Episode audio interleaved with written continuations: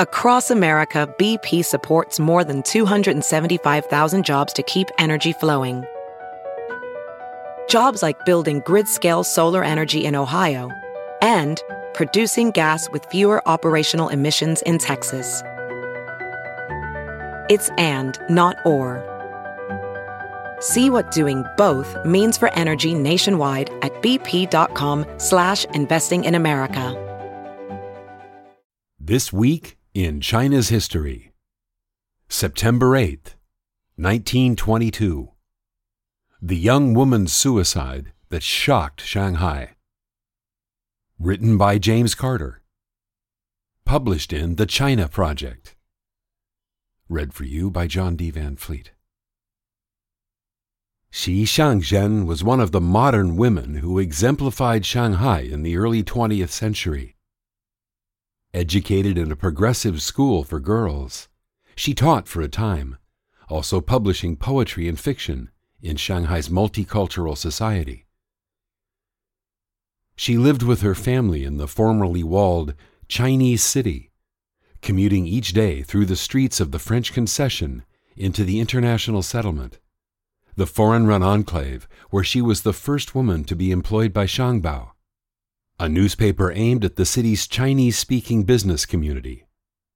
She was 24 years old when, on the afternoon of September 8, 1922, she took her own life. The death of Xi Shangzhen was a tragedy for her family and friends, but its significance soon transcended that circle. Historian Bryna Goodman whose book, The Suicide of Miss Xi, analyzes and illustrates the meaning of Xi's death, describes how, within weeks, three books, hundreds of articles, and extensive coverage in Chinese, Japanese, and Western language newspapers were telling the story of Xi's death and life.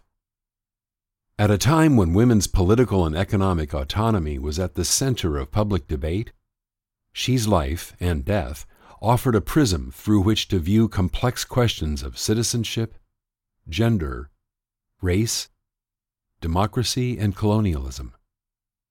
Xi's body was found by her sister and several co workers. Something about Xi's demeanor in the afternoon, including that she declined to eat with the rest of the office, as was customary, had alarmed her colleagues, who contacted her family by messenger out of worry. By the time her sister arrived, Xi Shangzhen had hanged herself using the cord of an electric kettle. What had led an educated woman embarking on a promising career to such desperation?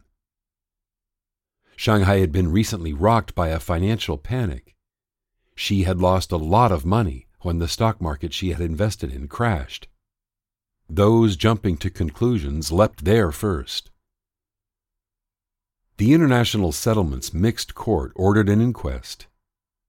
Most foreigners in the settlement were beyond Chinese law, living under extraterritorial protection, but Chinese in the settlement were not, and so the court was an odd institution, applying Chinese law in an extraterritorial setting.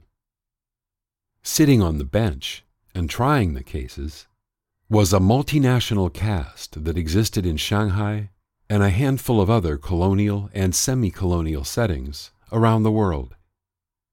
Historian Pär Kristoffer Cassel's Grounds of Judgment is the place to dig deeper into this institution. The inquest affirmed the initial description of suicide, but testimony illuminated a scandal that grew the story far beyond a personal tragedy. Alongside Xi, at the center of the turmoil, was Tang Jieji, Shangbao's managing director. Tang, who also went by Fred or FC Tong, had been educated in the United States at UC Berkeley and made a name for himself after his return to Shanghai in the May 4th movement of 1919.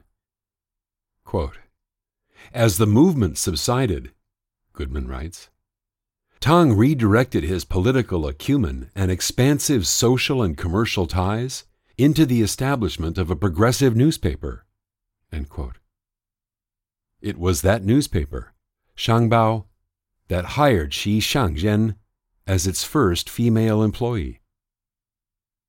Women in the workplace were controversial, and for the first woman at a reform minded newspaper to die by suicide at the office was jarring. But it got worse when the testimony suggested that the death at Tang's paper was not coincidence. Money did seem to be at the root of Xi's despair, but it went beyond that. Xi's mother, sister, and sister in law testified that Tang Jieji had borrowed money, a lot of money, from Xi, promising to invest it in the bull market and make them both rich. For more than a year, she had tried to get her money back, never mind the returns. Xi's family went on to suggest that Tang was using the money he had extorted for sex, pressuring Xi Shangzhen to become his mistress. The pressure had driven her to desperation more than once. This had not been her first suicide attempt. Tang rebutted that he was trying to use his investment experience to help Xi make money, the same way that he had helped other employees before. But by the time he had taken Xi's money to invest, it was too late. The market soon crashed, and the shares he had bought for her were now worth far less than the initial investment. He squarely rejected the suggestion that he had propositioned Xi Shangzhen and produced a promissory note for 5,000 yen. Hard to compare, but that might be about $30,000 today. This IOU, Tang testified, was kept in a safe as assurance that she would get her money back. Rather than extorting her, he argued, he was going beyond the strict terms of their transaction by promising to make good Xi's losses, which had occurred through the vagaries of the market. The story was tailor made to illustrate the social upheaval racking Shanghai, and by extension China, at the time. The public ate up books, editorials, illustrated supplements, news reports, and essays providing details and judgments about the case. Some portrayed Xi as a representative of Chinese virtue, done in by madcap capitalism in a dangerous foreign inflected city. Goodman describes one elegy that compared Xi Shangzhen to Qiu Jin, the revolutionary martyr killed by Qing soldiers two decades earlier. Other stories, especially in the tabloid media, elaborated on the accusations of sexual impropriety. Editorials revisited the questions of women's suffrage based on the case. Surely she represented the perils facing women in the workforce especially without equal citizenship that could come with voting. Others took the view that this affirmed the need for more traditional roles, arguing that Xi's death was a tragic but predictable outcome of women moving into traditionally male realms. But whichever of the several sides was taken, it seemed that the legal process for Xi's case was ended. That changed dramatically in November two months after the suicide, when Chinese police arrested Tang Jieji. Although Tang lived and worked in the international settlement, where Chinese jurisdiction was limited, Chinese prosecutors arranged to arrest Tang when he parked his car on the boundary of the settlement. Just feet away from safety. Quote, when Tang parked his car at 2 a.m., Goodman writes, the Chinese police pounced, overpowering Tang and his driver, whom they delivered to the Chinese jail. The case of Xi Shangzhen and Tang Jieji is a small window onto a complex moment. Of course, it doesn't carry the weight of mass protests or broad social movements, not to mention revolutions or wars. But it is a moment that can teach a lot.